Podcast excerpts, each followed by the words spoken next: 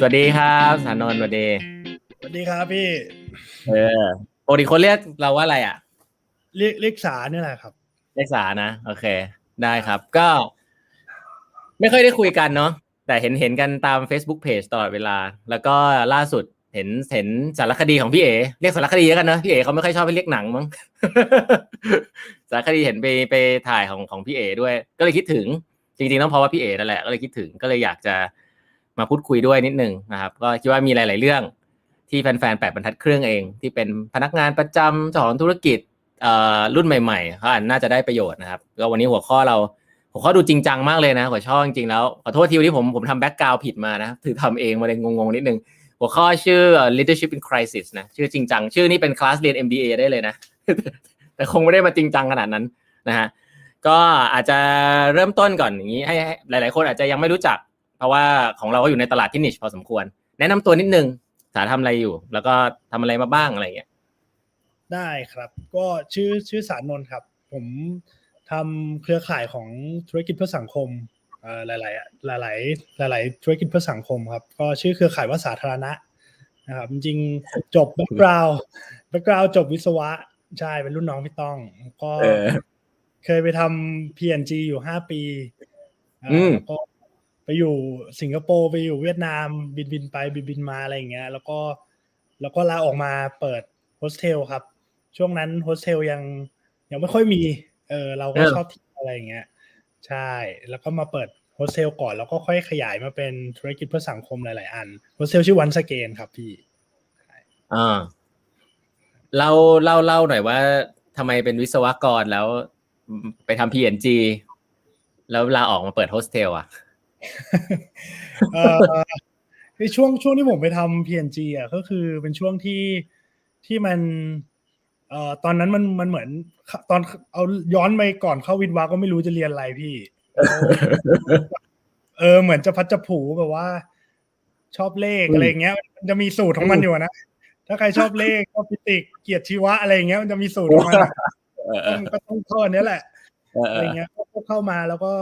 พอพอเรียนไปเรื่อยๆ มันก็แบบหนีหนีหนีวิศวะที่สุดอะ มันก็ได้เป็นอุตสาหการมา ภาคไอตอนเขาบอกเป็นเป็ดอะไรเงี้ยเออแล้วพอเป็นเป็ดเสร็จมันก็ ก็ไม่ได้มันไม่เคยได้คิดเลยอะพี่มันก็เข้ามาเรื่อยๆ จน จนเข้าไปที่บริษัทที่เขาแบบเอ่อตอนนั้นผมยังจำได้เลย PNG มาที่คณะอะอืมยังไม่รู้เลยอะว่าบริษัทมันมันขายอะไรอะ คือตอนนั้นแค่เข้าไปอะไรอย่างเงี้ยแล้วก็ แล้วช่วงนั้นมีช่วงน้ำ พอผมจบแล้วทำงานปีแรกมันมีน้ำท่วมกรุงเทพอ่าอืมอืมก็ก็เป็นช่วงแรกที่คนเริ่มแบบว่ามาช่วยเหลือสังคม มาพยายามที่จะแบบช่วยเหลือกันและกันอะไรเงี้ย ช่วงนั้นเป็นครั้งแรกเลยที่ผมได้ยินคำว่า social enterprise อ่าเออเป็นต้องเรียกว่าเป็นครั้งแรกที่ผมรู้สึกว่า เฮ้ยเนี่ยแหละสิ่งที่เราอยากทำคือ คือแต่ก่อนคือเหมือน with the flow ไม่เคยคิดเลยอะไรอย่างเงี้ย แล้วก็อืมได้ได้มีโอกาสไปช่วยทาง ตอนนั้นพี่ก้องทรงกฎของอเดย์อ่าเขาอ่าเขาก็จัดไปเหมือนสร้างองค์กรขึ้นมาองค์กรหนึ่งชื่อปลาจะเพียน แล้วผมก็ได้เข้าเข้าไปทำกับพี่ก้องแล้วก็ทีมทีมงานพี่ๆหลายๆคนแล้วก็รู้สึกว่านี่แหละ คือสิ่งที่อยากทำแล้วก็จำมาเรื่อยๆ แต่ว่าเราก็ยังไม่ได้ออกจากจากงานประจำจนอืมพอพอถึงจุดที่ผมว่าสี่ห้าปีมันเป็นจุดที่แบบอิ่มแล้วอะ่ะ คือตอนแรกอืก็มไม่ได้คิดว่าจะนานมาก แต่ว่าพอ พอพอถึงจุดที่เออรู้สึกว่าพร้อมแล้วก็ตอนนั้นเพื่อนสนิทเป็นสถาปนิกเออเขาก็อยากที่จะทำธุรกิจอะไรอะไรใหม่ ๆ เหมือนกันก็เลย อะผมเก็บตังค์มาส่วนหนึ่งเขามีตังค์เหมือนกันอ่าลงทุนร่วมกัน แล้วก็ทำโฮสเทลขึ้นมา แล้วก็เผอิญว่าโฮสเทลมันอยู่รอบๆชุมชนแหล่งอืมท่องเที่ยวที่แบบเออเป็นที่ที่ พูดง่ายๆว่ามีทั้งของกินอร่อยอร่อยๆมีร้านเล็ก ๆ มีเอ่อรถเข็น มีเอิ่มชุมชนที่เอิ่มทำเป็นประวัติศาสตร์ทำบาทพระ หรือว่าเป็นย่านอืมที่เป็นย่านสังฆพันธ์โบราณ มีวังมีอะไรอย่างเงี้ย ผมก็เลยใช้โอกาสนั้นในการเหมือนพูดง่ายๆว่าทำธุรกิจที่จะเชื่อมโยงกับพื้นที่รอบๆคือตอนแรกคิดแค่คิดแค่ง่าย ๆ ว่าทำไงให้ธุรกิจกับพื้นที่กับชุมชนเนี่ย เออเหมือนลูกค้าจ่ายหนึ่งแล้วช่วยสองอะไรเงี้ย ช่วยผมด้วยอืมช่วยตอนนั้นด้วยอะไรเงี้ยคิดแค่นี้เองพี่แล้วก็เลยก็เลยเริ่มขึ้นมา แล้วก็ค้นพบว่าเออจริง ๆ แล้วเนี่ยแถวนั้นอะ มันแถวเมืองเก่ามันไม่ค่อย ไม่ค่อยมีคนแบบ คือพวกเราไม่ค่อยได้เข้าไปเนาะถ้าไม่ได้แบบอืไปมกินอืมก็เลยค้นพบว่าเออมันมันมันเรียกว่าเป็นเหมือน urban decay อะคือเหมือนเป็นช่วงเป็นเป็นเมืองที่มันมันร้างอะ ถ้ายิ่งดึกอืมๆมันก็จะยิ่งร้างอะไรเงี้ย เราก็เลยใช้จุดนี้แหละมาเป็นจุดในการบอกว่าเราจะกลับทำให้มันมีชีวิตชีวาอีกครั้งหนึ่งอะไรเงี้ยก็เลยตั้งชื่อว่า once again แล้วก็เริ่มต้นตอนปีใช่แค่นั้นเองใช่เฮ้ยโอ้โหแค่แค่นั้นแต่แค่แค่คอนเซปต์นี่ก็ต้องบอกว่าเอาคอมเมนต์ของไอไอแม็กไป บอกว่าศานนท์โคตรหล่อนะไอแม็ก โอ้โอ้แม็กแซวแซวแซวนะวันก่อนวันก่อนแม็กเพิ่งมามาคุยในในเพจเอง เดี๋ยวเดี๋ยวเดี๋ยวพี่ขออนุญาตซ่อนคอมเมนต์เนี้ยนะ เดี๋ยวมันจะดูเขินไปหน่อยอันนี้ให้ให้ให้ดูให้ดูเฉยๆเอ้ย อย่างนี้แต่แต่พี่พี่ถามอย่างนี้ดีกว่าวันช่วยเล่าภาพของ Once Again โฮสเทลให้ฟังหน่อยสิ เพราะว่าอย่างพี่เองก็อาจจะไม่ได้เคยเห็นภาพขนาดนั้น แล้วก็หลายๆคนอาจจะไม่เห็นภาพว่า ภาพมันเป็นยังไงอะ Once Again โฮสเทลมันมันมันมันคือธุรกิจหรือเปล่าแล้วภาพมันเป็นยังไงเป็นโรงแรมแบบโฮสเทลแบบไหน เออครับ จริง ๆ ก็ก็เป็นจริง ๆ เป็นโรงพิมพ์เก่า ก็เป็นอืมของบ้านแม็กเลยเพราะเออว่าผู้ผมก็คือน้องพี่แม็กคือน้องเออเออคือน้องพี่แม็กก็ก็เป็นโรงพิมพ์เก่าของครอบครัวของครอบครัวพี่แม็กกับมิกแล้วก็อืมย้ายเขาย้ายฐานผลิตออกไปทีเนี้ย ตึกมันก็เลยเป็นตึกแบบ จะว่าใหญ่ก็ไม่ได้ใหญ่ขนาดจะแบบทำโรงแรมใหญ่ จะว่าอืมเล็กก็ไม่ใช่ ก็เลย ก็เลยมีทางเลือกในการ renovate เยอะใช่ครับ แต่ว่าข้อดีของมันคือตึกอะมันแข็งแรงมาก เพราะว่ามันรองรับแบบพี่นึกภาพเป็นโรงพิมพ์สมัยก่อนที่มีเครื่องจักรเออโหแบบใหญ่ๆอะ ทีเนี้ยมันก็เลยแบบมีความแข็งแรงของตึกเป็นรูปทรง modern อะ แบบอืมเป็นเหลี่ยมอะเออเนี่ยเพื่อนเป็นสถาปนิกมันก็โอ้โห มันมันเห็นตึกมันก็มีจินตนาการในหัวเยอะแล้วล่ะอืมในส่วนที่ผมเข้ามาก็คือเหมือนผมเข้ามาช่วยในเรื่องที่ เป็นเรื่องการบริหารจัดการหรือว่าคอนเซปต์หรือว่าการทำงานร่วมกับผู้คนอะไรเงี้ยนี่พอพอเราไปดูเนี่ยไอ้ตึกก็เป็นส่วนหนึ่ง แต่ว่าสิ่งที่มันดีกว่านั้นคือ location ของมัน คือถ้าพี่อืมไปเที่ยวการเลือกการเลือกโรงแรมสักที่หนึ่งอะอันดับแรกๆก็คือเรื่อง location นี่แหละเอ้ยมันอยู่ไหนวะอืมตำแหน่งของวันสเกนเนี่ย มันจะพูดว่าใกล้เข้าสารก็ไม่ใช่ ถ้าเป็นแบ็คแพคเกอร์ก็ต้องต้องแถวเข้าสารอะไรเงี้ยอืมว่าจะว่าว่าจะใกล้เอ่อ สยามอะไรอย่างนี้มันก็คนละคนละอืมทิศละทางอืมอืมอยู่ขอบมันอยู่ขอบของของเกาะรัตนโกสินทร์คือเกาะเกาะอืมเมืองเก่าอืมคือผมก็ไปย้อนประวัติดูว่าไอ้เขาไอ้ความที่มันอยู่ตรงขอบเนี่ย มันคือจุดเชื่อมต่อระหว่างวังที่เป็นเหมือนข้าราชบริพารข้างในกับประชาชนอะที่เป็นอืมไพร่อะง่ายว่าไพร่สมัยก่อนไพร่ชุมชนเอออ่าชุมชน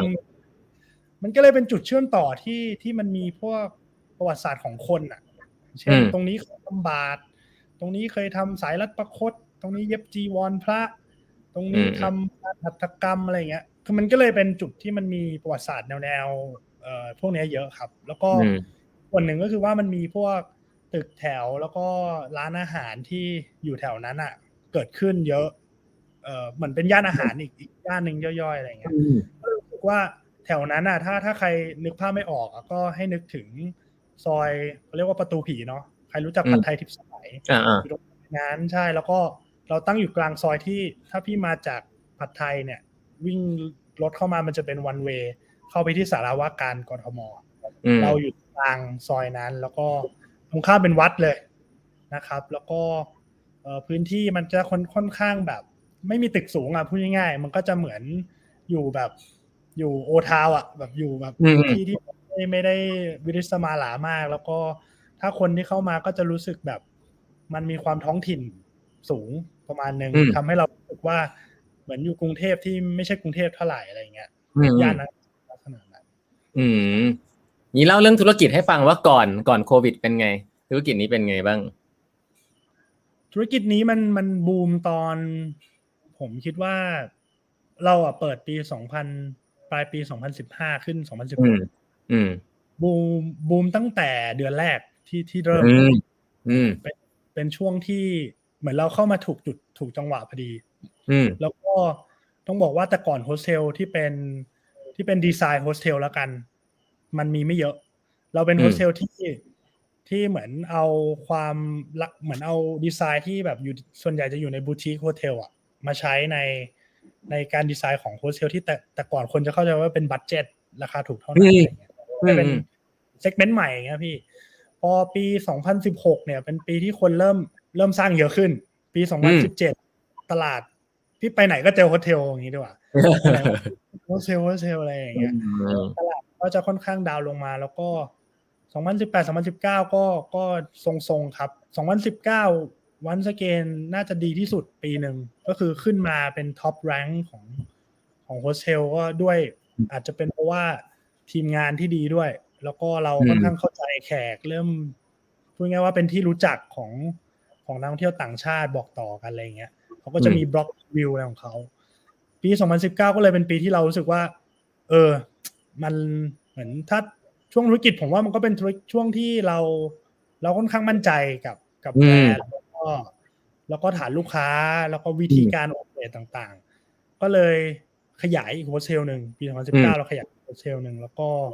recruit พนักงานอย่างแบบเยอะเลยแหละ เออ ตอนนั้นกี่คนผมผมมีอีกบริษัทคือผมจะมีสองบริษัท บริษัทที่ดูแลโฮสเทลอันหนึ่งอันนี้ก็จะ operate เป็นโฮสเทลเป็น hospitality base อีกบริษัทเนี่ยเป็น social enterprise จ๋าเลย คือทำงานเชิงรุก ผมก็รีคูดคนมา20คนยี่สิบคนแบบว่าธุรกิจเล็กๆนะแต่รีคูดแม่ง20คนเลย แล้วก็ให้มาทำทั้งสองบริษัทสว a ปไปสว a ปมาข้อดีของมันคือว่าเราเห็นว่าคนที่อยู่หน้างงานที่ปะทะกับนักท่องเที่ยวต่างชาติอะมันเป็นการเอมพัตไตส์แบบ ผมเรียกว่าเป็นเป็นการเอมพัตไตส์เมืองอะพี่ คือเข้าใจเมืองอย่างรวดเร็วอย่างเช่นนักท่องเที่ยวต่างชาติเขาบ่นเรื่องอะไรเนี่ย เราบางทีเราไม่เคยคิดเลย เออเฮ้ยทำไมน้ำทำไมเอ่อก๊อกบ้านยูมันกินไม่ได้อะทำไมเอ่อทำไมเอ่อรถไฟยูมันแบบเก่าขนาดเนี้ยเฮ้ยทำไมแบบรองเท้ามันเป็นอย่างนี้เอ้ยนั่งบัสสายอะไรทำไมพวกยูไม่เดินทำไมพวกยูถึงไม่เดินมันมีแบบเขาเรียกอะไรอะแบบคำถามที่ที่คนโลโก้ไม่เคย ไม่เคยคิดอะพี่ว่าแต่ว่าการการได้เจอเจอนักท่องเที่ยวเนี่ย มันเป็นการเอมพัตไตส์แบบเมืองอะ ผ่านเออน่าสนใจ ทีนี้อีกฝั่งที่ทำธุรกิจเพื่อสังคมอะก็จะมีทีมค่อนข้างเยอะเอ่อหลายหลายกลุ่ม อย่างเช่น กลุ่มหนึ่งทำการท่องเที่ยวเขาก็จะทำงานเชิงรุกกับชุมชนกับทำงานเชิงรุกกับร้านค้ารายย่อยอะไรเงี้ย เพื่อที่จะเข้าใจว่าสิ่งที่นักท่องเที่ยวทำอะไอ้นักนักท่องเที่ยวเขาอยากได้อะคืออะไรแล้วสิ่งที่เอ่อโลเคอลมีอะ เราจะทำไงให้มัน value added มากขึ้น อันนี้ก็ก็เป็นทีมที่ทำเรื่องนี้ หรืออีกทีมหนึ่งทำเรื่องขนส่งสาธารณะ ก็จะเข้าใจเข้าใจ third eye ผ่านไอ้ตรงนี้เหมือนกันไอ้การรีคูดคนเข้ามาตรงนี้มันก็เลยเป็นโปรแกรมแบบ เรียกว่าอะไรเป็นคล้ายๆแบบเอ่อเอ่อ management trainee หรืออะไรทุกอย่างที่เราเอาเข้ามาแล้วให้เวียนทุก ๆ หน่วย แล้วก็ทำทุกอย่างอะไรเงี้ย ปี 2019 ก็เลยเป็นปีที่ผม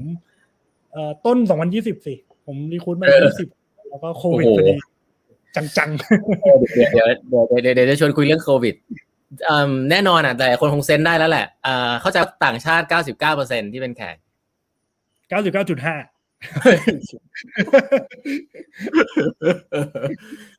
เอ่อแต่แต่อยากจะถามเรื่องคนก่อน เพราะว่าธุรกิจเพื่อสังคมเนี่ย คือต้องบอกว่าหลาย ๆ คนนะพี่รู้จักเนี่ยมองมองสาเป็นแบบฮีโร่มากเลย แล้วก็อยากจะเข้าไปทำงานด้วย แล้วก็แม้เรียนรู้งานฝึกงานอะไรอย่างเงี้ยเอ่ออะไรอะคิดว่าอะไรที่พวกเด็กรุ่นใหม่ที่เขาไปทำงานกับเราเขาต้องการอะไรเราเราเห็นอะไรบ้างตอนช่วงนั้น ที่แบบมันจะ attract ให้เขาเข้ามาช่วยงานเรา อืม จริง ๆ ผมก็ไม่แน่ใจแต่ว่า ถ้าถ้าถามผมผมว่า ผมว่ามันมีความมันเหมือนง่าย แต่ว่าจริงๆผมว่ามันยากมันมันมันใช้มันใช้อาร์ตสูงมากในการทำ สำหรับผมนะ social enterprise มันมีความไม่ belong to corporate หรือว่า business และไม่ belong to ฝั่ง NGO อะคือมันมูลนิธิใช่ มันมันไม่ belong to ตรงไหนเลย คือสมมุติว่าพี่ไปอยู่กับกลุ่มที่ทำ NGO เขาอาจจะมองว่า ไอ้พวกนี้เอาสังคมมาหาประโยชน์อืมอืมแต่ถ้าพี่ไปอยู่กับกลุ่ม business อะเขาก็จะมองว่าแล้วมึงจะอยู่รอดเหรอวะแบบมึงจะไหวแค่ไหน มัน ผมว่ามันเป็นมันเป็นมิสอะมันเป็นแบบอ่ามันอ่าเป็นมันเป็นจุดที่ผมว่าคนก็เลยอยากรู้ว่า เออ แล้วมึงทำแบบอยู่ยังไงอะไรอย่างเงี้ย มันมันอาจจะเป็นความอ่าแบบสงวนตรงนั้นในในในในสิ่งที่อ่าที่ผมมันเออ มันมัน attract ละกันอย่างเงี้ยอืมแล้วเรามองเรามองของที่เราทำเป็นธุรกิจเพื่อสังคมไหมเราเรา define มันยังไงอะถ้าเราจะตั้งเราเวลาเรา communicate กับทีมงานว่ามันหมายความว่าอะไร คือต้องต้องต้องเล่าว่าว่าการประกอบการเพื่อสังคมแล้วกันอืผมมคิดว่ามันอืมมีเรนมันมีเรนจ์ของของโมเดลของมัน อืมถ้าถ้าผมเล่าเร็วๆก็คือว่ามันมีสองมันเหมือนมีสองฝั่งก็คือฝั่งอืที่มเป็น NGO NPO เลยอืคือมทำเอาเงินจากข้างนอก แล้วก็มาทำเพื่อสังคมคือคืออมตัด value ออกจากกัน เอาเงินมาอืมฝั่งสร้าง value อีกฝั่งหนึ่งอันนี้คืออม NPO กับอีกฝั่งหนึ่งก็คือ business จ๋า mainstream เลย ก็คือ พี่พี่แลกเงินเอา value นั้นทดแทนคืนไปอืมอืมฝั่ง mainstream แล้วก็เอ่อเป้าของมันก็คือการ maximize profit เลย อันนี้คืออมฝั่งฝั่งขวาไอ้ตรง range ตรงกลางเนี่ย มันมันมีตั้งแต่ว่าอยู่เป็น NGO เหมือนกัน NPO เหมือนกันนะ แต่ว่าอยู่ขายอยู่แบบพยายามหาเงินแบบด้วยตัวเองบางส่วน อย่างเช่นพี่จะเห็นอืมว่าเริ่มมีโมเดลแบบ crowd sourcing crowd funding แบบ เพื่อที่จะเลี้ยงตัวเอง ผ่านอะไรพวกเนี้ย หรือว่าขายของ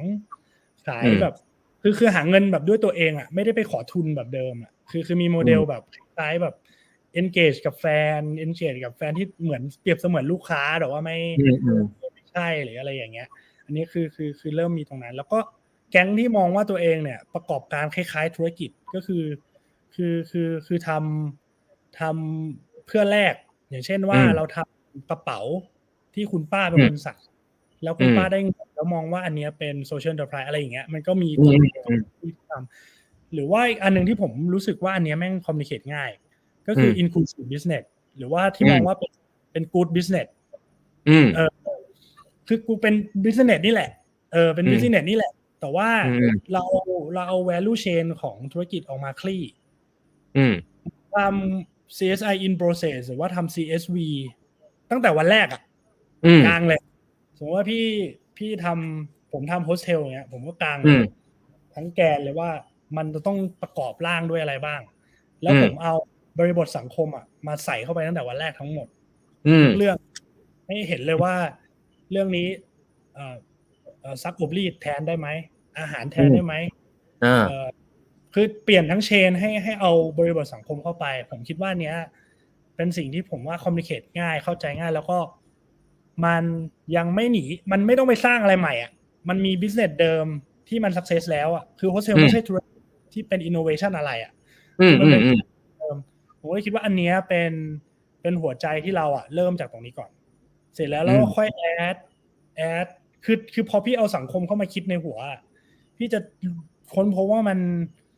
มันยากขึ้นเรื่อยๆ เช่น สมมติว่าอืมสมมติว่าเราเรา เราเปลี่ยน chain ของทางธุรกิจ เพื่อที่จะ support local แล้วอะอืมแต่ว่าแต่ว่า local มันก็ยังไม่ได้แก้ปัญหาความยากจนให้เขาได้ สมมตินะอืมอืมอืมอืมเราแก้ปัญหาคนที่มาพักโฮสเทลเราให้ขึ้นรถเมล์แล้ว แต่เรายังไม่สามารถแก้ปัญหาเอ่อการ commute ในเมืองให้ดีได้อะไรเงี้ยอืมเราแก้ปัญหาเรื่องที่อยู่อาศัย เราพานักท่องเที่ยวไปในบ้านเขาแล้วก็ชวนเขาทำนู่นนั่นนี่ แต่เราก็ไม่ได้ทำให้ที่อยู่อาศัยเขายั่งยืน หรือว่าเขามีโฉนดที่ดินของเขาได้หรือ มันอืมคือเหมือนมันขยายขอบเขตของงานสังคมอะอืมกว้างขึ้นจากจากจุดเริ่มต้นตรงนี้ก็เลย เกิดพวกเหมือนทีมงานที่ทำอะ บางคนเขารู้สึกว่าเขาอินเรื่องเนี้ยเขาอยากทำต่ออหน้าที่ของผมมันคือการ organize หรือว่าการประกอบร่างของขององค์กรใหม่ ภายใต้อืม mission เดิมอะ เพื่อที่จะเพื่อที่จะทะลุงานเพื่อสังคมตรงนั้นอะแล้ว funding มันให้ได้ต่อไปเรื่อยๆ บางอันมันอาจจะอยู่ในรูปของธุรกิจ บางอันอืมแม่งก็เป็นแบบ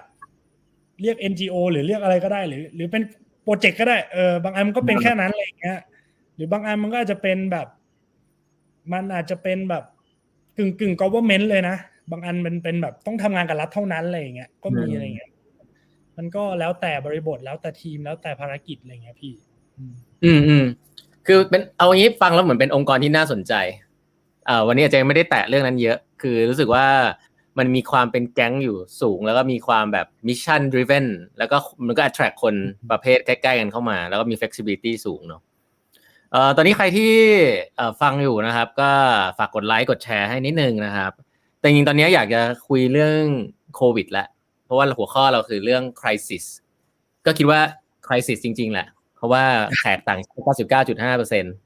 มันมันเกิดอะไรขึ้นบ้างอะเอาเอาแบบรวบรัดก่อนก็ได้ เอาตั้งแต่ตอนเริ่มรอบแรกจนถึงตอนนี้ เอ่อทำอะไรมาบ้างเจออะไรบ้าง เออ เรื่องใหญ่เอ่อถ้าผมว่าถ้าเจอเรื่องใหญ่ที่สุดมันก็คงเป็นเรื่อง revenue แหละพี่ๆอืมเพราะว่าอย่างที่เราพยายามทำงานมาแต่ก่อนก็คือเราเราสีดเราฟีดคนด้วย revenue จาก สองฝั่งอย่างที่ผมบอกผมมีสองขาอืมขามันคือเหมือนพูดให้เห็นภาพก็คือเหมือนผมมีมีมีเท้าที่แข็งแกร่งในเรื่องของโฮสเทลอยู่อะอืมแล้วผมผมสามารถพาเดินไปนู่นนั่นนี่ได้อืมแต่วันนี้เหมือนแบบเหมือนมีคนมาตัดขาไปอะเหมือนอืมแบบตัดขาไปอะ มันก็เลยแบบทำให้ไอความมั่นคงเดิมมันมันยากขึ้น การที่จะออกไปทำอะไรที่มัน progress progressive มากขึ้นอะ ที่มันเสี่ยงมากขึ้นหรือมันอืมไม่ structure มาก เหมือนแต่ก่อนมันแบบ เวลาทำโปรเจกต์เพื่อสังคมมันมีความแบบ ต้องทดลองเนาะอืมเพราะว่ามันคือว่าว่ามันจะรอดหรือมันไม่รอดบางทีอะไรเงี้ยอืมบางทีมันมีความ short term สูงทำเป็นโครงการทำเป็นอะไรอย่างเงี้ยแต่แต่ก่อนเราจะมีฐานที่มั่นที่ค่อนข้างแข็งแรงเอออืม challenge ที่ผมว่าหนักที่สุดของเราก็คือเรื่องนี้คือ คือเราโดนโดนฮิตไปที่คอของ revenue หลักที่ที่เข้ามาครับ แต่มันไม่ได้แปลว่า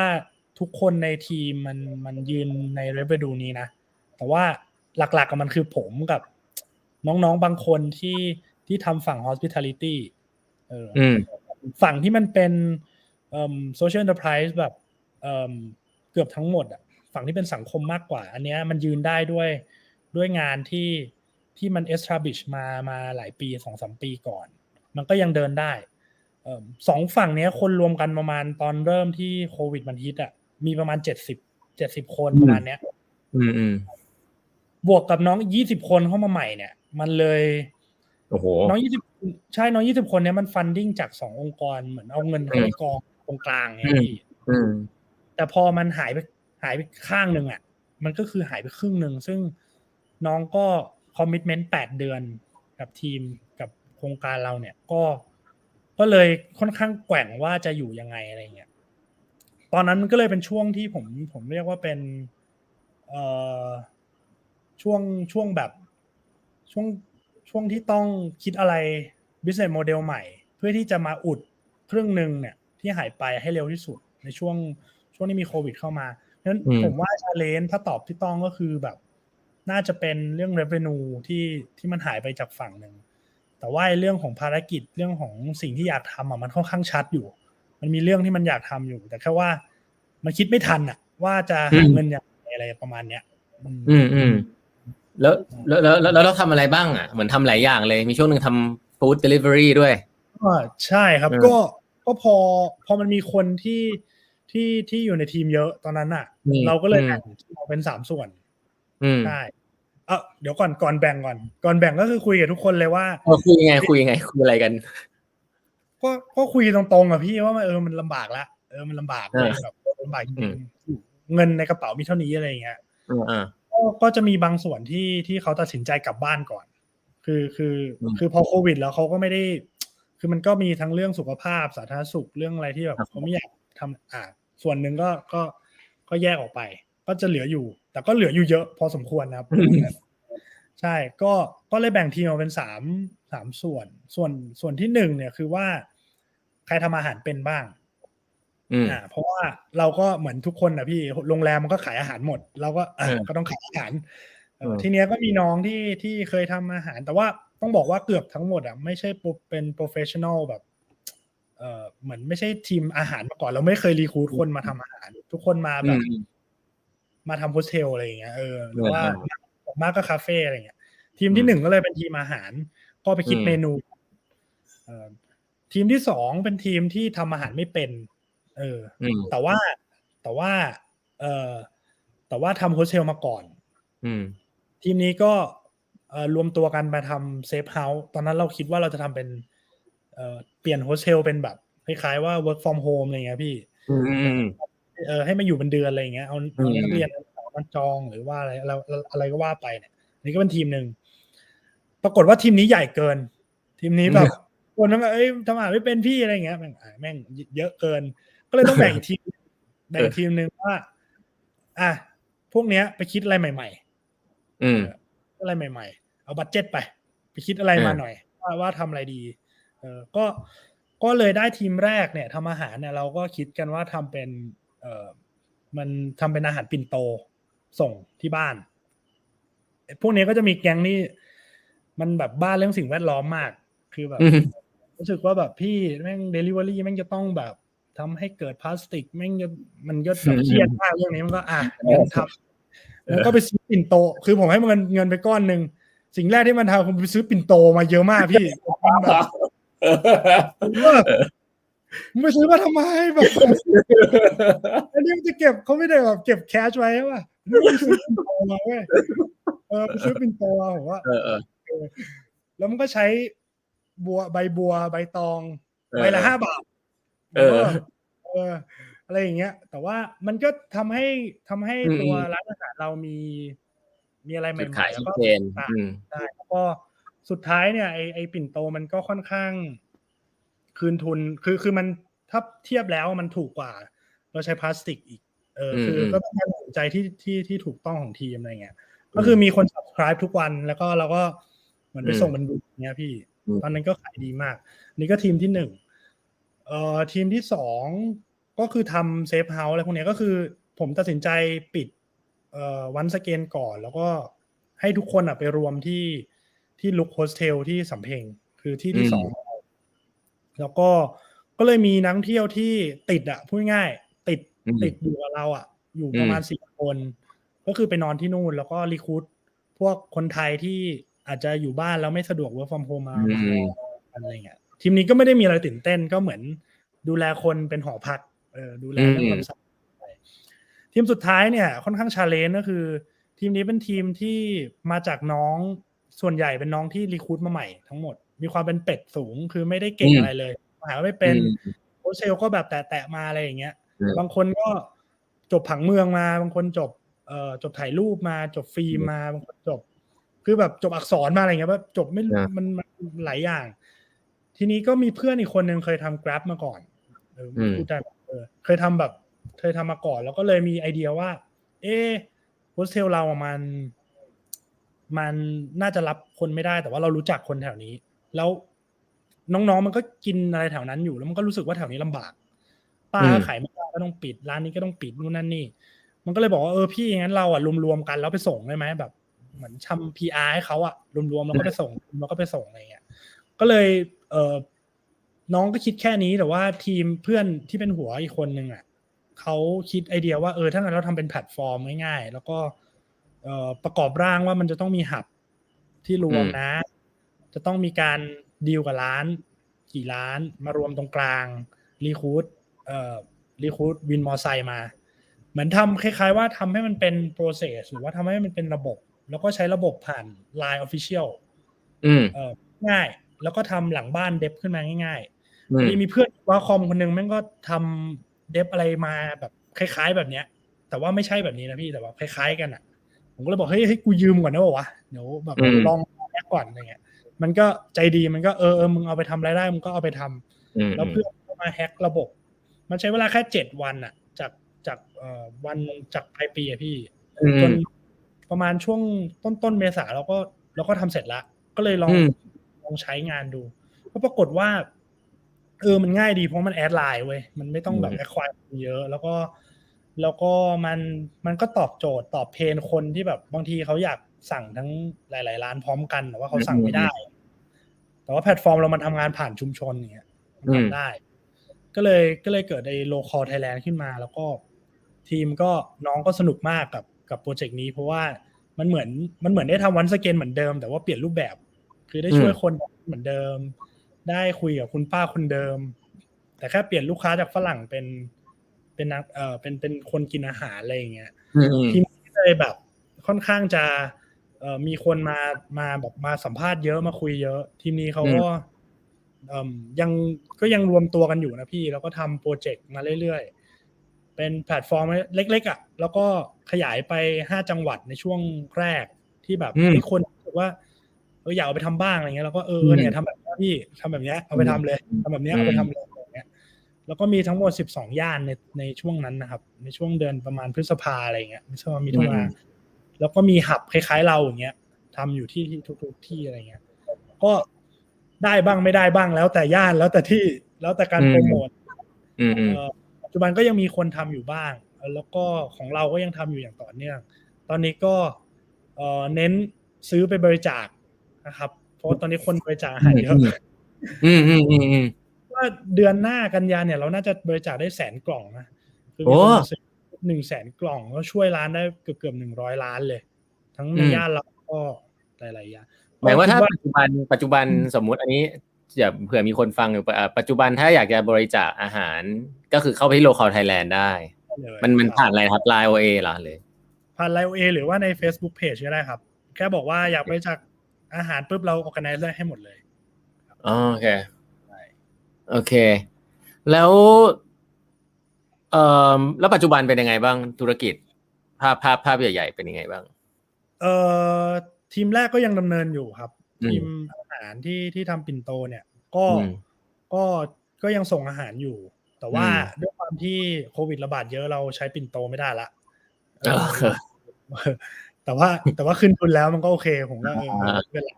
ก็เลยใช้กล่องกระดาษใช้อะไรอย่างเงี้ย มันก็ยังไม่ใช่แบบเหมือนเดิมนะครับ แล้วก็อ่าอ่าอ่ารูปแบบยังเหมือนเดิมทุกอย่างก็ยังขายอยู่ แล้วก็ แต่ทีมที่เป็น safe house เนี้ยก็ปิดไปเลย แล้วก็อืมเออเพราะว่าเพราะว่ามันก็ไม่ได้มี demand เท่าไหร่แล้ว แล้วก็ผมว่ามันเสี่ยงกับการเอาคนมารวมกันนะเนาะมันอืมมันไม่เหมือนโค วิดระลอกแรกอะไรเงี้ย ใช่แล้วก็ Locall ก็ยัง operate อยู่อืมประมาณนี้ครับ อืมใช่ครับ แล้วตอนเล่าให้ฟังหน่อยดีคืออยากรู้ความรู้สึกอะคือตอนนี้รู้สึกว่าเป็นคนที่แบบแข็งแรงมากเลยอะแต่ว่าตอนนั้นจริงๆเนี่ยนะผู้นำองค์กรเนี่ยมัน ตอนเอางี้เอาอยากอยากรู้ว่า conversation แรกที่ต้องไปคุยเหมือนทาวฮอว่าจะทำอะไรเนี่ย มันมันมันพูดด้วยความรู้สึกยังไง แล้วมีหลักการคิดในใจว่าจะพูด จะใช้อะไรพูดจะจะพูดแบบยังไง คือต้องบอกว่าทีมคือผมว่าเหมือน ผมก็ไม่ใช่แบบผู้นำเดี่ยวในองค์กร คือเราอืมค่อนข้างมีมีหัวหน้าหรือว่าทีมที่เป็น manage อืมทีมอืมหลายคนอืมบทบาทบทบาทของผมมันจะเป็นบทบาท บทบาทเนี้ยเออบทบาทมามา announce อะไรอย่างเงี้ยอืแล้วมก็พยายามจะอธิบายสิ่งที่เราอยากทำอืมพยายามย้ำเตือน purpose ว่า ว่าเราทำไปทำไมแล้วเหตุผลของการที่ที่เรา reorganize หรือว่าทำเนี่ย เพราะอะไรอะไรเงี้ยก็อืมสิ่งที่พูดมันไม่ได้มีอะไรเอ่อยากมันไม่มีอะไรยากตรงที่ว่าเราพูดด้วยความแบบ ด้วยความจริงว่าเออเนี่ย เราเหลือเงินเท่านี้อืมแล้ว แล้วสิ่งที่เราจะทำเนี่ย เราอยากทำเหมือนเดิมตอนที่วันสเกนเปิด เรายังอยากรับแขก เรายังอยากอืมให้ป้าป้าลุงลุงๆแถวย่านเราอะ ได้ประโยชน์อืม ลูกค้าจ่ายเราช่วยเราอืมช่วยป้าด้วย ช่วยสองเท่าทำยังไงก็อืมได้ คือภารกิจมันเหมือนเดิมอะไรเงี้ย ซึ่งอืมผมยังรู้สึกว่าน้องก็ยัง หรือว่าทีมที่คิดกันอะ ก็ยังทำภารกิจนั้นอยู่ ทุกวันนี้เงินช่วยเราช่วยป้าด้วยเหมือนเดิมอะไรเงี้ยใช่ซึ่งซึ่งภายใต้กรอบเนี้ย ผมคิดว่าถ้าถ้าเรายังพูดง่ายว่ายังไหวกันอยู่อะ มันก็โอเค จุดหนึ่งที่ผมลำบากใจที่สุดก็คือน่าจะเป็นเรื่องทีมแล้วก็ ถ้ายากที่สุดตอนนี้ก็คือมันห่างกัน มันไม่เหมือนเดิมที่อืมคือโดยปกติ culture ของเรามันค่อนข้างมีความแบบ ถ้าพี่ต้องเคยเอ่อพี่ต้องไม่ได้ไปออฟฟิศตอนนอน คือมันจะมีความเป็นสโมพี่ คือผมแบบ เออ มันจะเป็นความเป็นเหมือนสโมแบบสโมสโมสอนนิสิตนักศึกษาอะไรอย่างเงี้ยเออคนก็จะชอบแซวแซวๆคือมันจะมีความแบบเอ่อ informal talk บ่อยมาก คือเป็นองค์กรอืมที่แบบ คือเวลามีใครแนะนำบอกว่าเอ้ยมันต้องชาร์ปมันต้องแบบตรงประเด็นด้วยของของเรามันไม่ค่อยเป็นอย่างนั้นเท่าไหร่ของเรามันจะแบบมี informal informality แบบวงเล่าหรือว่าคือคือคุยกันเรื่องชีวิตส่วนตัวค่อนข้างเยอะ แล้วก็รู้จัก ซึ่งตรงเนี้ยมันทำให้ผมคิดว่ามันทำให้ทุกคนอะ สมานกันมากกว่าแค่งาน แต่ว่ามันมันเข้าใจ purpose หรือว่าบางคนทำงานแบบได้ไม่ดีอะเราก็อืมใจเขาได้ว่าทำไมเขาทำได้ไม่ดีแล้ว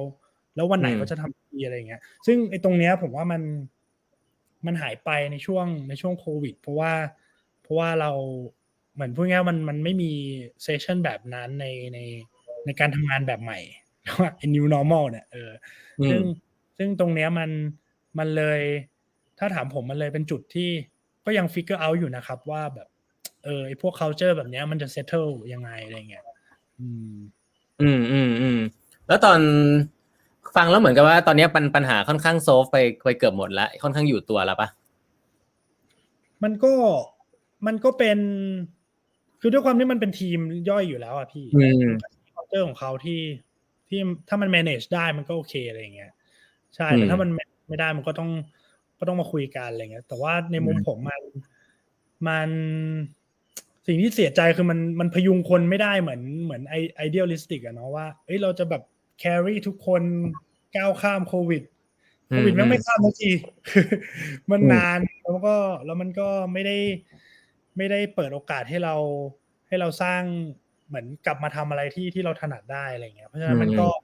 บางคนก็ก็จะต้องพักไปคือมันเหมือนมันไม่ได้แครี่ทุกคนไว้ได้อะไรเงี้ยอืมอืมอืมแต่ว่าทีมที่โอเปเรตก็ยังโอเปเรตได้ได้อืมได้ดี แล้วก็ แล้วก็ยังอืมทำทุกอย่างได้อย่างแข็งแข็งแรงครับอืม ในในในในวิกฤตเนี่ยเราเห็นนั้นอะไรในในในในทีมงานหรือลูกน้องหรือน้องๆบ้างอะคนคนไหนที่เรารู้สึกว่าแบบไหนที่แบบชอบ แล้วมีแบบแบบไหนที่แบบไอ้เหี้ยทำไมไม่เจออย่างนี้วะอะไรอย่างเงี้ยเออพี่ว่าเออเพราะคนมันจะแบบเปลี่ยนพฤติกรรมตัวเองในวิกฤตพอสมควร ผมว่าผมเห็นผู้นำแหละ ผมเห็นอืมแบบเออคือคือแต่ก่อนเราก็จะรู้ว่าคนไหนแบบ มีความเป็นผู้นำอืมเออ แค่ไหนผ่านผ่านงานที่เขาได้ assign อืมแต่ว่าอืมแต่ว่าวิกฤตเนี่ยมันมันพุ่งขึ้นแบบ มันเห็นชัดอะครับว่าว่าใครแบบ ใครมันเป็น leadership ที่แบบ เออ คนนี้แม่ง ผมยังอยากเป็นลูกน้องเขาอะอย่างเงี้ยเออเออกูอยากเป็นลูกน้องมึงเลยอะเออแบบเออบอกหน่อยดิอะไรเงี้ยทำไงอะไรเงี้ยคือบางทีผมผมคิดว่า crisis มันก็มันก็สร้าง leader แบบมาก ๆเลยอะครับ อีกส่วนหนึ่งก็ ผมว่าถ้าถ้าถามว่า ผมว่ามัน x มันเขาเรียกอะไรอะ มันขยายขยายความเป็นไปได้ของของงานเราอะอืคืมอถ้าเรา ถ้าเราไม่ได้ยึดติดกับกับฟอร์มมันอะ แต่ว่าอืมเรามีภาพที่ชัดอะ หรือว่าเรามีอืมวิสัยทัศน์ที่ชัดอะ ผมว่าโคตรสนุกเลยอะคือตอนตอนวิกฤตเป็นอะไรที่โคตรสนุกเลยอะตอนตอนแบบเฮ้ยเราอยากทำเรื่องเนี้ย แต่ว่าเราทำแบบเดิมไม่ได้ทำอะไรกันดีอะคือช่วงนั้นเป็นช่วงที่แบบ แต่ว่าอีฟว่าต้องมีเงินในกระเป๋าอยู่นะพี่อ่าต้องมีเงินเออใช่แล้วมันก็คือแบบมันสนุกมากมันเหมือนมันเหมือนเอิ่มเวลาคนพูดว่าเป็นเวิร์กช็อปแล้วต้องทำ ideation หรือว่าแบบ design thinking ด้วยนี่ นี่แม่งคือ real life แบบจอืริงมๆเลยอะในมุมผมแล้วมันรู้สึกว่า มันรู้สึกว่าแบบทีมมันปลดปล่อยพลัง คือถ้าเราตั้งตั้งตั้งแบบไอ้วิสัยทัศน์นี้ที่มันชัดมากอะผมว่าทีม ที่ที่มี leadership อะมันมันออกมาเยอะมากอืมแล้วในขณะเดียวกันอะ คนที่คนที่มันหลุดออกไปเลยอะก็มีเยอะอืมก็คือคนที่แบบ คือเขาไม่ได้เขาไม่ได้เขาไม่ได้มาทำเพราะเหตุผลนั้นอะ อืมเข้าใจว่าว่า purpose มันคืออะไรอะ แล้วก็ต้องการแค่ให้ให้งานมันจบอะอืมแต่ว่า crisis อะมันไม่มีวันจบอะพี่ คือพอมันเป็น crisis มันเหมือนแบบ ปัญหามันมาใหม่ pattern มันไม่มีอะเอออมคน คนที่มันหลุดไปก็อาจจะเป็นเป็นน้องที่อาจจะหรือหรือคนที่แบบเพื่อนๆที่แบบเอออาจจะแบบมันเหนื่อยเกินไปอะไรเงี้ย ซึ่งซึ่งผมคิดว่ามันก็ fair enough ที่ที่มันมีมันมีสองแบบอะเนาะแล้วก็อืมในขณะเดียวกันอะ ผมว่ามัน reflect leadership ด้วยมัน reflect ตัวผมด้วยนะ ว่าอืมอืมบางทีมันกลายเป็นว่าเฮ้ยผมอาจจะไม่เข้าใจเอ่อคนทำหน้างานที่แบบลุยเลยอะบางทีเราก็ฝังคือคือด้วยความที่เราอาจจะเป็น leader ที่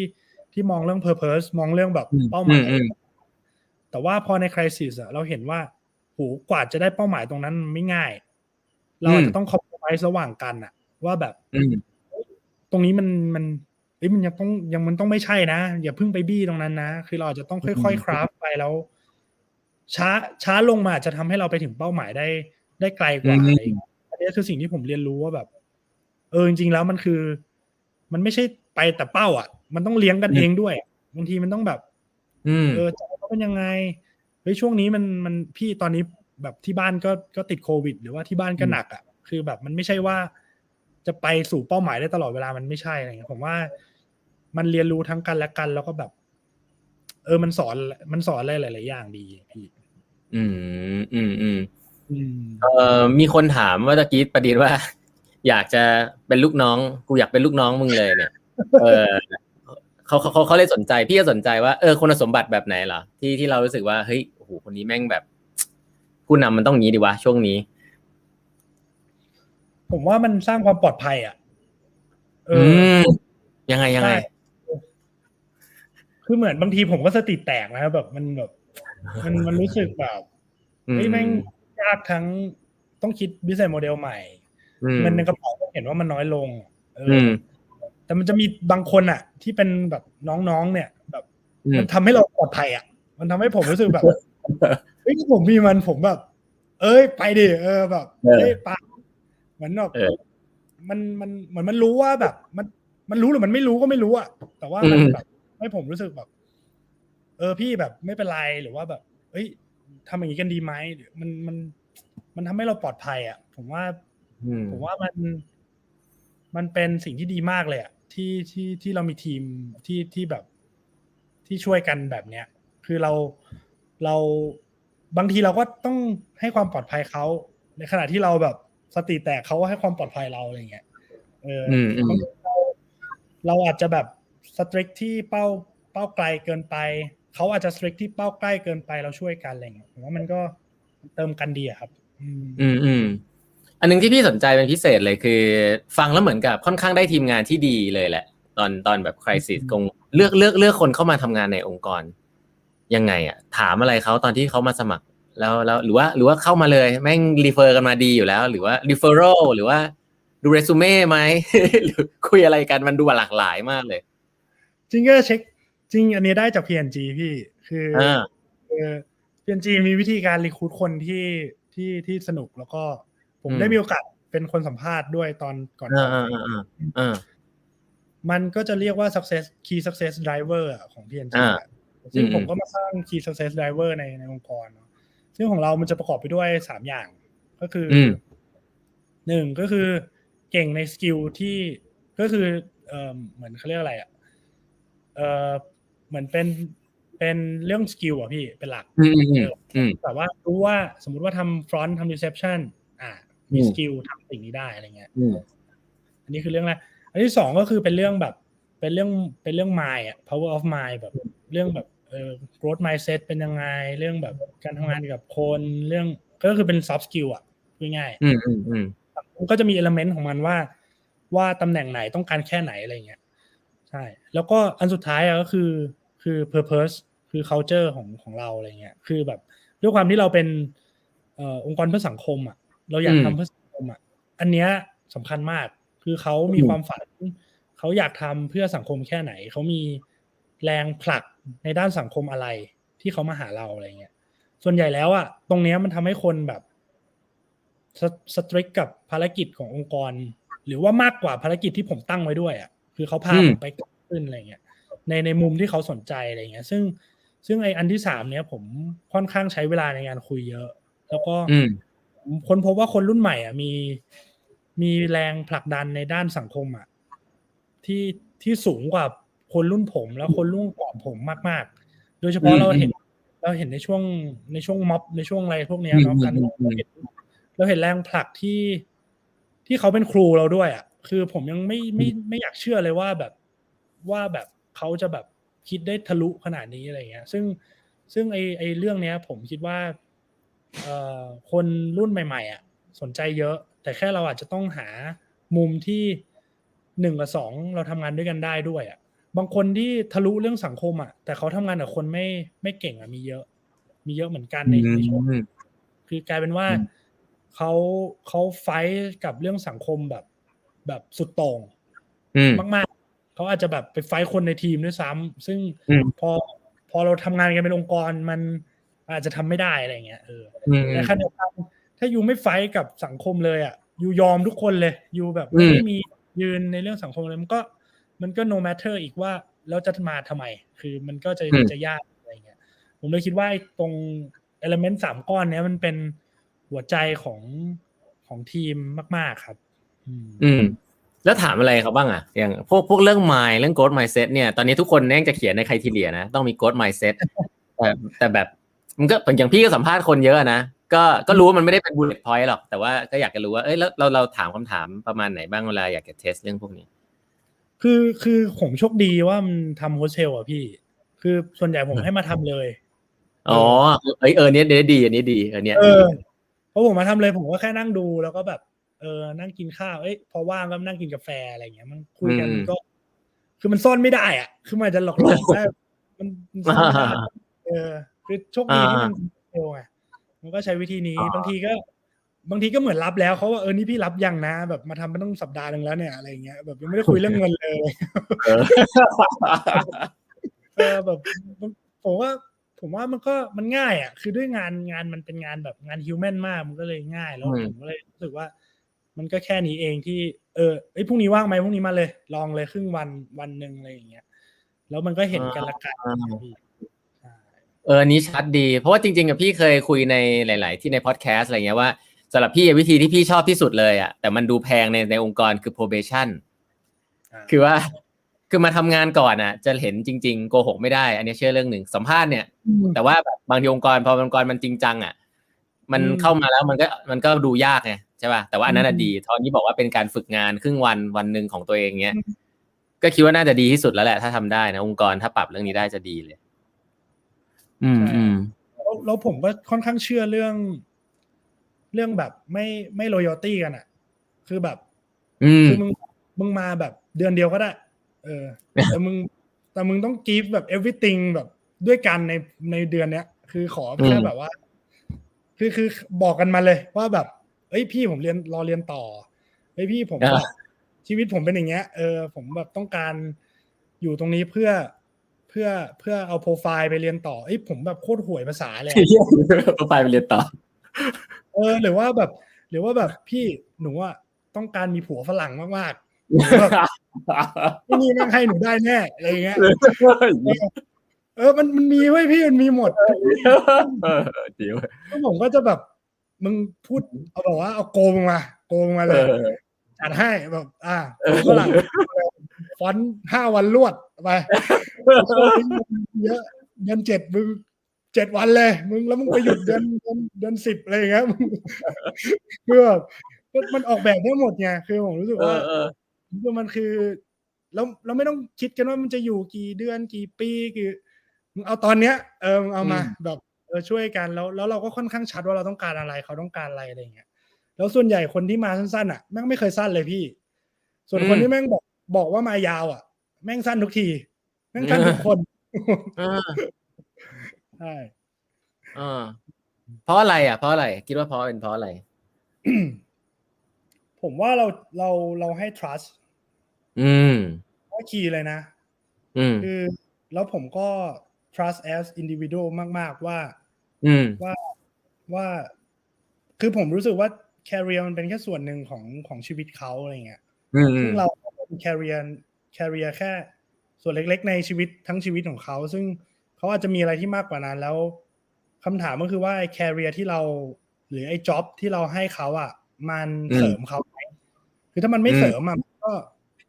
หนึ่งเขาอาจจะโดนกดทับเขาอาจจะไม่ได้มีความสุขอืมเราก็ไม่ได้งานที่เราต้องการอย่างเงี้ยผมว่ามันก็ไม่วิอืนมรู้สึกว่า เออ ขอให้มันทำคุยตอนคุยสัมภาษณ์ก็เลยขอให้งานเราอะ เป็นยังไงก็ได้ ขอให้งานเราเป็นส่วนหนึ่งที่เสริม ชีวิตเขาอืมให้มากที่สุด เพราะฉะนั้นการที่เวลาถามว่า เออเขาอยากทำอะไรหรือว่า เอาไม่ต้องไกลก็ได้เอาสั้น ๆ ว่าอยากทำอะไรแล้วเหตุผลของการที่มาอยู่ตรงนี้เพราะอะไรอันเนี้ย มันจะไปตอบกันและกันหรือว่าอืมบางคนอาจจะบอกว่าพี่ผมไม่รู้เลยอะ ผมแบบผมมาเพราะแบบแม่งหลงทางว่ะอะไรเงี้ยเออเออ ผมว่ามันก็แบบ เอ้ยถ้ามึงหลงทางเนี่ย มี job ที่มึงหาทางได้อะแบบอ่า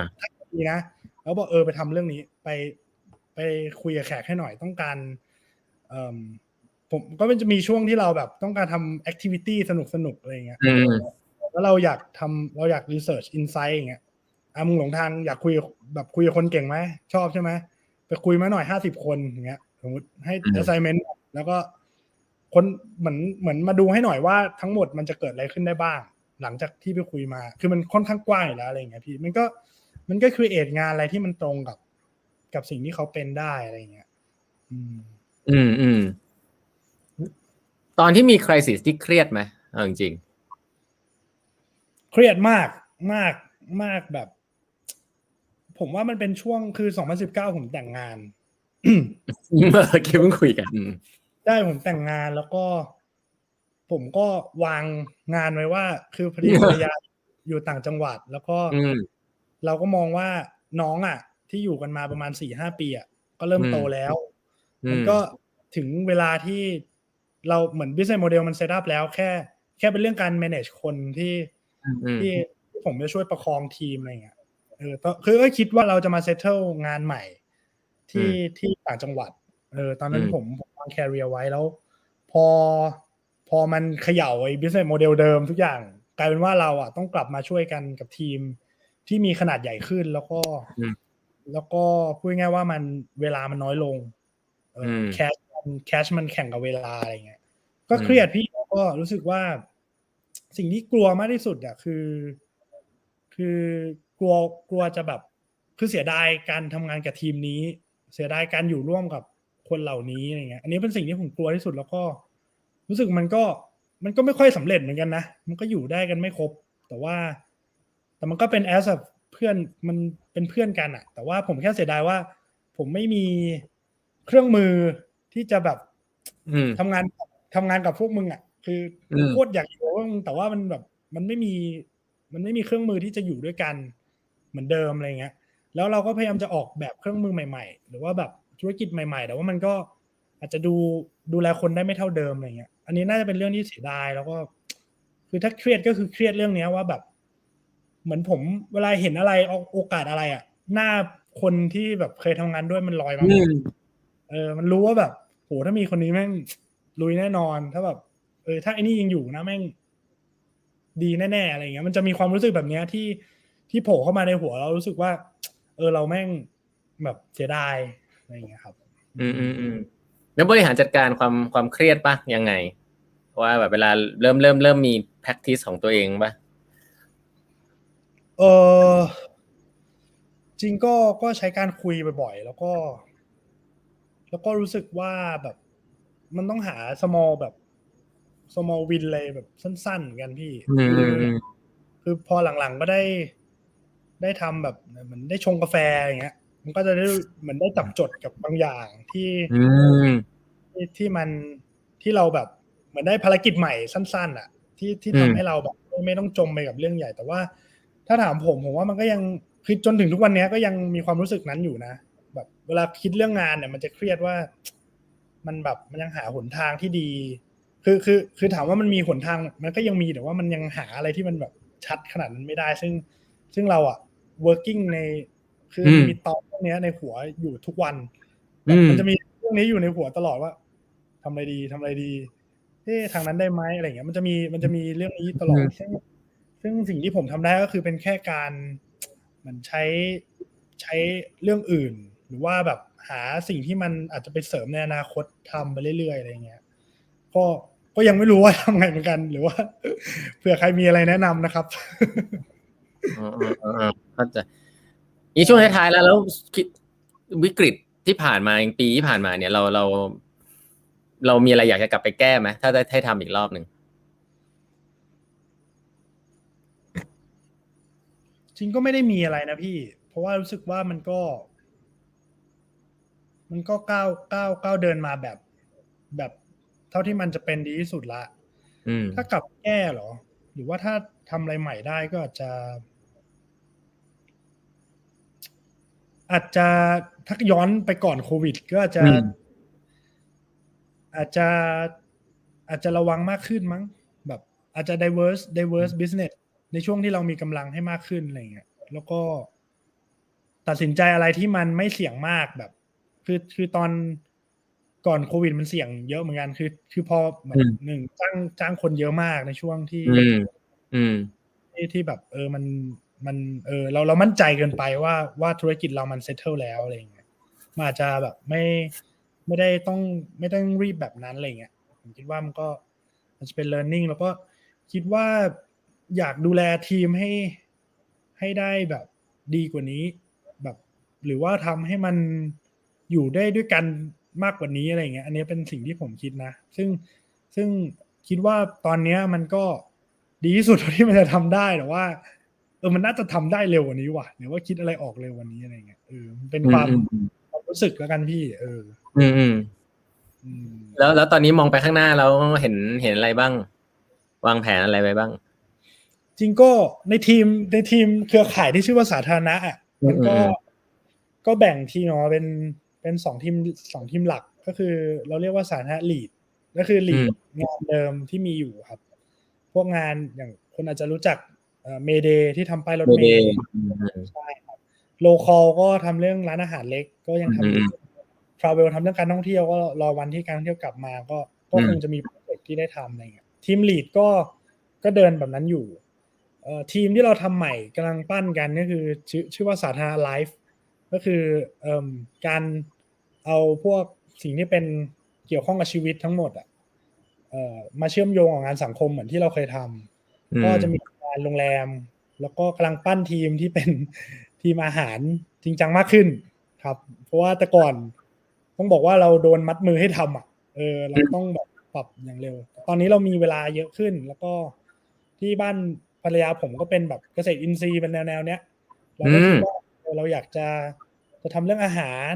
เชื่อมโยงกับชีวิตมากขึ้น เพราะว่าอาหารมันมันง่ายขึ้นอยู่แล้ว ก็น่าจะ diverse diverse เอ่อ profile ของ business ให้ให้กว้างขึ้น แล้วก็คิดว่ามันน่าจะแบบไม่ได้เอาชีวิต 99.5%ไปอยู่ในต่างชาติแล้วแต่ว่ามีอาจจะแบ่งโปรไฟล์ใหม่ว่าว่าทำงานกับ local ให้มากขึ้นก็ก็กำลังทำเรื่องนี้ครับพี่ อืม ครับเออมีคำถามอันนี้น่าสนใจเออเออจริง ๆ แล้วมี leader หลายคนที่มาคุยกับพี่อะแล้วก็จะใช้คำว่าจะจะบอกว่าเฮ้ยยุคนี้ต้องสร้าง trust แต่คำนี้พี่ว่ามันค่อนข้างกว้างมากเลยอะคิดว่าหัวหน้าที่สร้าง trust ได้เนี่ยคือหมายความว่าเขาสร้างมันเป็นความรู้สึกยังไงตะกี้เหมือนสาเขาพูดมาเหมือนกัน มันเป็นบุคลิกแบบไหนเออผมคิดว่าคือการสร้าง trust มันสำหรับผมมันคือสองวงอะ มันคืออมการมี competency บางอย่าง อืมที่คนรู้สึกว่า รู้สึกว่าเออเชื่อไอ้นี่ได้นี่แม่งอืมจริงเอออันนี้อืมอันนี้คือคือถ้าจะสร้าง trust เราก็ต้องสร้างความรู้หรือว่าสร้าง competence ของเราการอันหนึ่งผมว่าเป็นเรื่อง character พี่ อืมคือคือมันต้องมันจริงใจมันต้องแบบมีความมี character ที่รู้สึกว่าโอบอุ้มคนสร้างความปลอดภัยต่างอืมๆอันเนี้ย ผมว่า ผมว่ามันมันหมดยุคของคนแบบฮีโร่อะที่แบบมึงเก่งทุกอย่าง เป็นเสาหลักมึงเป็นแบบอืมที่พึ่งพิงของโลกใบนี้อะไรเงี้ย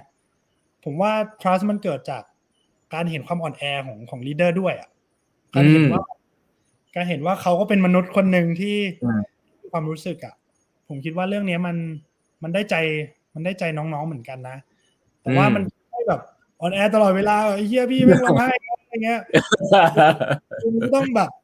มันมันก็ต้องมีทั้งทั้งคู่อะไรเงี้ย พี่ก็คิดว่าอืม trust มันเกิดขึ้นจากการเคารพในฐานะบุคคลเนาะแล้วก็มีอืม skill มีความสามารถ แล้วก็มีแบบ character ที่ที่ที่เป็น leader แบบนั้นอะไรเงี้ยคิดว่าประมาณเนี้ยพี่โอ้เคลียร์เคลียร์โอ้อันนี้ชอบชอบชอบเดี๋ยวเอาไปเขียนเอาถามสุดท้ายแล้วคำถามสุดท้ายแล้วอะไรอะไรทำมาแล้วภูมิใจกับเรื่องอะไรเยอะสุด ภูมิใจเหรอ ก็น่าจะเป็นเรื่อง ผมว่าผม ผมว่ามันมี culture บางอย่างที่ establish ในวันสเกนอะอืมก็เป็น เอ่อเป็นเหมือน มันมันมันเป็น generic ในทีมอะว่าแบบเออแม่งโคตรวันสเกนเลย หรือแม่งโคตรแบบอืมโคตรมันโคตรทีมเราเลยอะไรอย่างเงี้ย ผมรู้สึกว่าเป็นความภูมิใจที่ที่เราทำให้สปิริตบางอย่างมัน มันออกมาเป็นรูปธรรมได้ แล้วก็เอ่อมันส่งต่อได้พูดอย่างนี้ดีกว่าอืมแล้วผมรู้สึกว่าคนที่เคยทำงานในองค์กรเราอะ มีหัวใจแบบที่ทำเพื่อสังคมแต่ว่ามองมัน realistic ขึ้นอะ แล้วผมคิดว่าเนี้ยมันเป็นพูดไงดีอะ ผมคิดว่าทุกคนเข้าใจที่ผมพูดอะ ถ้าถ้าเคยทำงานด้วยกัน แล้วก็รู้สึกว่าเอ่มการที่คุณได้ออกไป ไม่ว่าจะไปทำงานที่ไหนอะ คุณแบบได้ได้เหมือนเหมือนเหมือนมีเหมือนมีตาที่สามที่มองเรื่องสังคมเปลี่ยนไปแล้วก็แบบอยากทำให้ที่ทำงานใหม่ หรือว่าที่ที่ไปทำอะดีขึ้น แล้วก็เชื่อมโยงกับสังคมมากขึ้นอะไรเงี้ย อันนี้เป็นความภูมิใจที่ผมว่า คนที่ทำงานกับเราทุกคนน่าจะได้มันไปด้วยอะไรเงี้ย เป็นอาวุธใหม่ อืมครับ อืมเยี่ยมเลย ขอบคุณสามากเลยวันนี้โอ้โหได้ประโยชน์มาก แล้วก็ฟังแล้วก็ชื่นชมแล้วก็เอาใจช่วยนะเพ ราะว่ารู้แหละ พูดแล้วมันฟีลลิ่งมันก็ยังโอเค แต่แต่มันคงผ่านอะไรมาเยอะอะไอความที่อยู่ในหัว ต้องคิดว่าทำอะไรทำอะไรดีทำอะไรดีเนี่ย อันนี้เข้าใจเลย แล้วก็รู้สึกว่าน่าน่าจะต้องอีกสักเราก็ยังมองไปข้างหน้าก็ยังไม่ค่อยเคลียร์นะประเทศเรายังงงๆยากอืมอืมเออ ก็เอาใจช่วย ไงขอบคุณมากเลยสาขอบคุณครับพี่ต้องครับขอบคุณครับขอบคุณนะครับขอบคุณครับขอบคุณครับนะครับ โอ้โห ก็ครับศานนท์นะฮะ ต้องบอกว่าใครยังไม่รู้จักเขาคุณต้องรู้จักเขานะครับ เพราะว่าจริง ๆ แล้ว Once Again Hostel เนี่ย ถ้าไม่ติดโควิด เนี่ยผมคิดว่ามันก็เป็นโฮสเทลที่มีความแบบ ถ้าคุณไปที่ต่างประเทศเนี่ยคุณเห็นโฮสเทลแบบนี้เยอะนะ เมืองไทยเนี่ยควรจะมีสิ่งเหล่านี้ตั้งนานแล้ว มันมี sense ของ community เยอะมาก แล้วก็น้องๆที่ผมรู้จักกันที่ผมชื่นชมมากเลยอะหลาย ๆ แก๊งเนี่ยอย่างแก๊งที่พวกอะพูดได้แก๊งที่พวกทำแบบ TED Talk ทำอะไรพวกเนี้ย ก็คือน้องๆที่สนใจในประเด็นสังคมเนี่ย ก็จะบอกว่าไปทำงานกับศานนท์เนี่ย จะแบบได้เรียนรู้อะไรเยอะ แล้วเมื่อกี้ที่เขาพูดทิ้งท้ายไว้เรื่องของความ realistic อันนี้ก็สำคัญการขับเคลื่อนอะไรสักอย่างเนี่ย มันก็มีหลาย ๆ มุมเนาะแล้วก็ประเด็นหนึ่งที่อยากจะฝากไว้วันนี้ ซึ่งผมคิดว่าเป็นเรื่องที่ ผมก็คิดว่าเป็นเรื่องจริงนะ แล้วก็เรื่องนี้เราก็คุยกันบ่อยครับว่าว่า leader ยุคนี้มันคืออะไรนะครับ leader ที่สร้าง trust ให้คนมองขึ้นไปแล้วรู้สึกว่าอยากจะอยู่ที่เนี้ย อยากจะอยู่ตรงเนี้ยอยากจะอยู่เพื่อที่จะ follow เพื่อที่จะฟังเพื่อที่จะดูซิว่าเขาจะพาเราไปไหนได้บ้างเนี่ย มันไม่ใช่ฮีโร่มันไม่ยุคของฮีโร่แล้วนะฮะมันเป็นยุคของผู้นำที่รับผิดชอบแล้วก็แชร์ว่าเขาทำอะไรได้ทำอะไรไม่ได้ แล้วก็หาคนที่ถูกต้องเข้ามาช่วยเหลือกันเป็นทีมงานนะครับ แล้วก็อย่างที่บอกแหละเอ่อถ้าเป็นภาษาอังกฤษภาษา leadership จริงๆมันจะมีคำหนึ่งนะครับ ซึ่งผมพูดบ่อยนะคำนี้ แต่พูดแล้วจะยากนิดนึงชื่อ vulnerable vulnerability ครับ vulnerable นะมันเป็นคำมันแปลว่าความเปราะบาง แต่เชื่อไหมครับว่าคำนี้มันใช้กับ leadership เยอะมากนะครับว่า leadership ยุคนี้ต้องสามารถแชร์สิ่งนี้ได้ครับ vulnerability แล้วเชื่อไหมครับว่าทุกคนมีมีอยู่แล้วนะแต่ leader ส่วนใหญ่เลือกที่จะไม่แชร์ และเลือกที่จะไม่แชร์บางทีไม่ใช่เป็นเรื่องที่เขาตั้งใจนะแต่เขาแบบติดไปแล้วว่าฉันแชร์เรื่องนี้ไม่ได้ ซึ่งในยุคยุคหนึ่งเนี่ยที่เป็นยุคที่แบบฮีโร่จ๋าเนี่ย ก็อาจจะเป็นอย่างนั้นนะแต่ว่ายุคนี้เนี่ยถ้าคุณจะสร้างทีมงานที่แข็งแรงแล้วก็มี trust ให้กับกันและกันเนี่ยการแชร์ความอ่อนแอของตัวเองในบางมุมว่าฉันก็ไม่ได้ perfect นั่นคือสิ่งที่ฉันต้องการเธอมาอยู่ในทีมอะไรเงี้ยก็เป็นเรื่องที่สำคัญมากนะครับ อย่างตะกี้ที่สาพูดว่า ผมฟังลูกน้องผมคนผมอยากเป็นลูกน้องก็แล้วผมรู้สึกปลอดภัยเนี่ย ผมแบบฟังแล้วแบบผมคิดว่ามีโอกาสที่จะเป็นอย่างนั้นสูงในในในภาวะคริสิสเพราะว่าผมเองก็เคยเป็นหัวหน้างานเนาะ ในบางโมเมนต์เราหนักจริงๆอะแล้วเราก็ไม่รู้ว่า มันจะเวิร์กหรือเปล่าเพราะด้วยความหลายๆครั้งเราก็รับผิดชอบเยอะแหละ แต่เมื่อมีลูกน้องคนหนึงเดินมาบอกว่าเฮ้ยพี่ ผมว่ามันจะโอเค ในใจเราจะรู้สึกว่ามึงไม่รู้หรอกว่ากูเจออะไร แต่จริง ๆ แล้วอะมันก็รู้สึกดีนะว่าแบบเฮ้ยมันมีคนที่แบบ คิดว่าแม่งจะโอเคว่ะอะไรเงี้ยโลกมันยังไม่ได้ถล่มทลายลงไปอะไรเงี้ยผมคิดว่า ลูกน้องแบบนั้นก็เป็นคนที่เราต้องการนะในวันที่เราอ่อนแอ แล้วผมคิดว่า หลาย ๆ เรื่องวันนี้ที่ที่ฟังจากศาเนี่ยอาจจะไม่ใช่เรื่องของธุรกิจจ๋ามากผมบอกได้เลยว่า character ของผู้นำเนี่ยตะเกียเราจะรู้สึกได้เลยว่า ธุรกิจเพื่อสังคมนะครับ แล้วก็องค์กรที่จะปั้นคนรุ่นใหม่เข้ามาเพื่อทำงานศาจะพูดเรื่อง purpose บ่อยมาก องค์กรใหญ่เนี่ยพูดเรื่องนี้บ่อยมากแต่ทำแล้ว fail เสมอ ก็คือจะเป็นเหมือนกับ mission แปะห้องน้ำให้คนแม่งท่องกันอะแม่งไร้สาระมากนะผมแบบแต่ผมคือ purpose เนี่ยจริง ๆ มันคือสิ่งที่ทุกคนมาแล้วก็รู้สึกว่าฉันมาทำงานแล้วฉันก็ remind สิ่งเนี้ยแล้วแล้วมันก็จะสำคัญมากในยุคในในช่วงที่มี crisis ว่า จริง ๆ แล้วเรา core purpose เนี่ยฟอร์มมันจะเปลี่ยนไป แล้วสิ่งที่ศาพูดเมื่อกี้ผมว่ามันชัดมากคือ คือมันไม่ต้องเป็นโรงแรมก็ได้มันเป็นอย่างอื่นก็ได้ฟอร์มมันเปลี่ยนแต่ mission มันยังเหมือนเดิมผมว่าอะไรเหล่านี้อองค์กรที่เป็นแบบ structure หน่อยก็เอาไปเรียนรู้ได้นะครับแน่นอนการเปลี่ยนแปลงของพวกคุณที่เป็นองค์กรใหญ่มันมันยากอยู่แล้วแหละมันมีอะไรที่เราจะบอกว่าเราทำไม่ได้เยอะแยะด้วย structure ต่าง ๆ แต่ว่าก็ อย่างไรก็เริ่มจากทีมงานตัวเองก็น่าจะโอเคนะครับ ก็วันนี้คิดว่าได้เรียนรู้ในแง่มุมที่น่าสนใจหลาย ๆ อย่างนะหวังว่าจะเป็นประโยชน์ก็ถ้าชอบคอนเทนต์แบบนี้ก็ฝากติดตามเพจ Facebook แบบทัดครึ่งนะครับ แล้วก็ไลฟ์วันนี้ก็จะอยู่ใน YouTube ของแปดบรรทัดครึ่งนะครับ ไป subscribe กันได้นะครับ แล้วก็ Line OA ของแปดบรรทัดครึ่งนะครับ เครื่องหมายแอดแล้วก็ eight half นะ e i g h t h a l f นะ มีส่งคอนเทนต์ให้ทุกวันนะครับ ก็มีคนติดตามประมาณ 20,000กว่าคนนะครับ ก็ อะไรกันมีช anel ไหนอีกนะลืมไปละอ๋อพอดแคสต์ลืมทำทุกวันลืมว่ะพอดแคสต์นะครับก็ยังทำอยู่ทุกวันครับ มีความสุขที่ได้ทำเนี่ยกองหนังสือเต็มข้างหลังเลยนะฮะก็อืมก็เอาเนื้อหาดีๆมาเล่าให้ฟังนะครับ เนื้อหาที่ผมคิดว่าดีแล้วกัน จะเคลมว่ามันดีแบบแบบดีกับทุกคนคงไม่ได้ แต่ก็ ก็คิดว่าคนในวงการทำงานด้านนวัตกรรมบริหารองค์กรนะครับ ก็น่าจะได้ประโยชน์ไม่มากก็น้อยนะครับวันนี้ลาไปก่อนนะครับสามทุ่มกว่าแล้วนะครับ สวัสดีทุกทุกท่านนะครับ ฝันดีครับ